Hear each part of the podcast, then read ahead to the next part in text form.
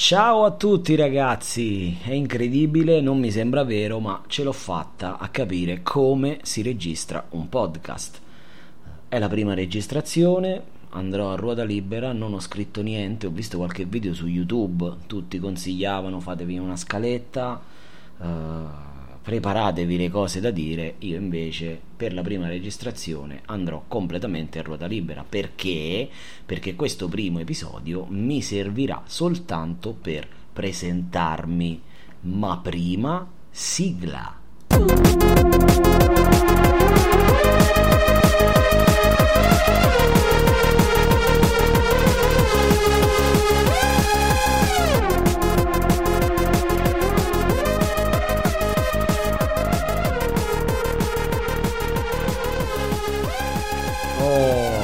Ragazzi, allora cosa ci faccio qui? Qui parlo di una delle mie passioni, il fantacalcio. Ovviamente il calcio e il fantacalcio.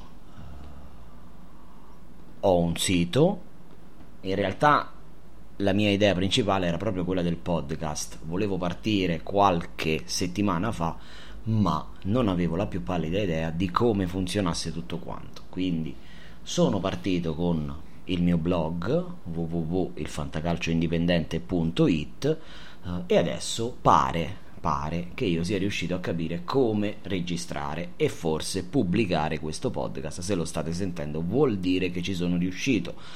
Uh, è mezzanotte uh, del 14 settembre e quindi questo sarà un episodio di presentazione, di introduzione. Innanzitutto perché un podcast.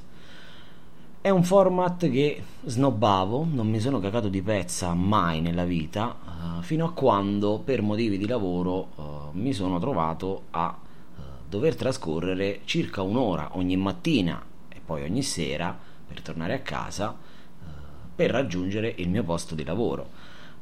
Questa cosa ha fatto sì che io mi avvicinassi a questo format che offriva dei contenuti che io potevo tranquillamente ascoltare in macchina e ovviamente mi sono accorto che si trattano argomenti vari, disparati, tra questi il fantacalcio. Sì, ci sono tantissime altre persone che ne parlano, uh, ma a me questo non interessa, nel senso che proprio in virtù del fatto che ne ascolto diversi, mi sono detto perché non buttarmi nella mischia? E quindi eccomi qui. Io sono Jumpoz, uh, il fantacalcio indipendente nasce da uh, quest'idea di parlare di calcio, parlare di fantacalcio uh, e cercare di mettere le mie idee a disposizione di tutti. Perché il podcast? Perché il podcast mi consente A di registrare dove voglio, quando voglio, e soprattutto perché alla fine è una narrazione, è un racconto e probabilmente i fenomeni non interessano a nessuno, ma il racconto sì, almeno a mio modo di vedere è così. Quindi cosa faremo? Che cos'è il fantacalcio indipendente? Perché si chiama fantacalcio indipendente? Perché vuole allontanarsi dal mainstream. Quindi partendo dal presupposto che il calcio è la sola religione del mondo, che è il motto del mio canale, ho deciso di inserirmi in questa folta, foltissima schiera di persone che dispensano consigli di ogni genere, analizzando qualunque cosa riguardi il fantacalcio, ma distaccandomi dal mainstream, distaccandomi dalla massa. Ovviamente il L'obiettivo è sempre quello, dare dei consigli per fare in modo che la domenica si possa vincere al fantacalcio.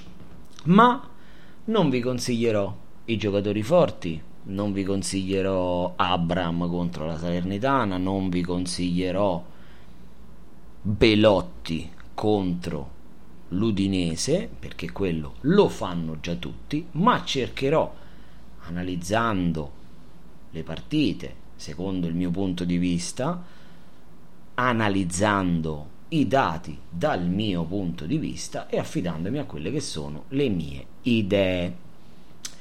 Quindi come funzionerà? Ma funzionerà in maniera molto semplice. Ci sarà una puntata dedicata ai consigli che sono strutturati in maniera semplicissima. Un consigliato e uno sconsigliato a partita. Quindi non ci saranno tantissimi nomi, saranno solo 20, perché ovviamente parliamo di due calciatori da individuare per ogni partita e una volta fatto ciò procederemo poi ad analizzare tutto quello che verrà dopo con qualche riflessione anche sul calcio giocato che inevitabilmente andrà a uh, influenzare quelli che sono i consigli che daremo sul fantacalcio Bene, la prima giornata purtroppo me la sono dovuta gestire attraverso il blog perché come vi dicevo non è stato facile per me, che insomma ho una certa età, capire come funziona tutto quanto. Quindi per la prima giornata, ovvero la terza di Serie A, quella di domenica scorsa, mi sono affidato al blog e sono andato a consigliare i miei calciatori. Trovate tutto sul sito ilfantacalcioindipendente.it, c'è anche una pagina Facebook Indie il fantacalcio indipendente dove potrete trovare tutto quanto. Per quel che riguarda l'ultima giornata, Secondo me non mi posso lamentare, ho già pubblicato anche il senno di poi, che sarà la rubrica nella quale analizzeremo quelli che sono stati i consigli e analizzeremo in parte anche la giornata calcistica appena trascorsa. Cosa è successo nell'ultima giornata? Nell'ultima giornata abbiamo cannato, dai, si può dire, gli sconsigliati c'è solo insomma qualche insufficienza che siamo riusciti a beccare e pochissimi malus eh, e quindi questo come ho scritto sul blog mi porta a comprendere che è molto molto più difficile dare uno sconsigliato che un consigliato anche se va detto che nessuno degli sconsigliati ha portato bonus. Uh, eh, 9 su 10 hanno giocato l'unico che non è sceso proprio in campo è stato Strottman Dopo di ciò, uh, andando ai consigliati, uh, devo dire che uh, sono rimasto molto contento perché sono riuscito a beccare Henry del Venezia, una partita che tutti insomma consideravano l'Empoli favorito, vista anche la vittoria all'Allianza Stadium Uh, ma che invece ha visto il Venezia espugnare il Castellani di Empoli con un gol, il primo in Serie A fra l'altro, perché il Venezia non aveva ancora segnato né nelle prime due giornate né nell'amichevole, mi sembra, contro il Brescia che c'era stata uh, durante la sosta per le nazionali, mi pare avesse perso 4-0, qualcosa del genere. Quindi abbiamo preso Henry, insomma, che è una bella soddisfazione ma soprattutto siamo andati a pizzicare il gol di Brian Cristante nel posticipo Roma-Sassuolo. E in uno scenario dove uh, la stragrande maggioranza delle persone va a consigliare i vari Abram, Pellegrini, Mkhitaryan, quindi tutta la batteria di uh, insomma calciatori di livello che ha la Roma dalla cintola in su, siamo riusciti a trovare il gol di un centrocampista che gioca davanti la difesa, uh, che non è un abitué del gol, pur essendo un ottimo calciatore, uh, e che comunque eh, si è verificato in una serata dove i tenori della Roma sono rimasti di fatto tutti a secco, perché il primo gol l'ha fatto appunto Cristante e poi il Sharawi allo scadere con un gol molto bello, fra l'altro ha dato i tre punti ai giallorossi in mezzo a queste due che sono le, le, le, soddisfazioni maggiori per questa giornata siamo riusciti a beccare uh, Noitink e Calabria che hanno preso 7 come fantavoto uh, sulla Gazzetta dello Sport e 6 e mezzo entrambi uh, su fantacalcio.it quindi un bel voto per chi gioca col modificatore e anche il portiere nonostante il malus uh, si è disimpegnato bene uh, addirittura prendendo un 7 sulla gazzetta dello sport poi ovviamente con meno 2 di malus siamo andati a 5, però per chi fa il fantacalcio con il modificatore è stata una bella soddisfazione. Ho cannato qualcuno anche tra i consigliati, nella fattispecie un errore madornale è stato consigliare Kin che è entrato in soli 10 minuti è riuscito praticamente a decidere la partita al contrario, quindi in favore del Napoli e non della Juventus. Uh, e quindi, nonostante abbia giocato solo poco più di 10 minuti, ha preso un, un inesorabile 4,5 che insomma non, non, è il massimo ecco, per, un, per, uno da cui ci si dovrebbe aspettare dei bonus.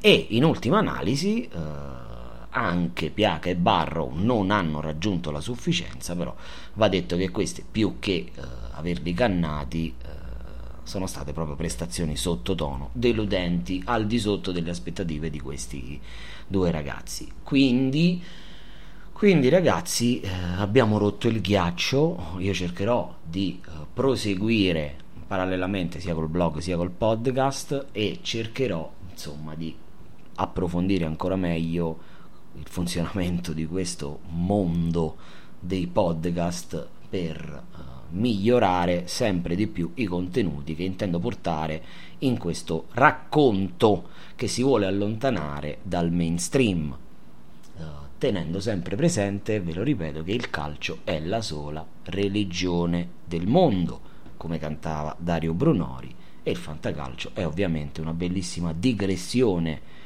di questa religione. Uh, detto ciò, ragazzi, uh, questa settimana c'è il turno infrasettimanale. No, scusate, volevo dire, si anticipa al venerdì perché la settimana prossima c'è il turno infrasettimanale. Quindi già venerdì c'è la prima partita uh, di questo turno. Quindi i tempi sono un po' ristretti, ma soprattutto saranno ancora più ristretti la settimana prossima, quando di fatto già lunedì bisognerà eh, nuovamente cominciare a pensare alle formazioni da schierare.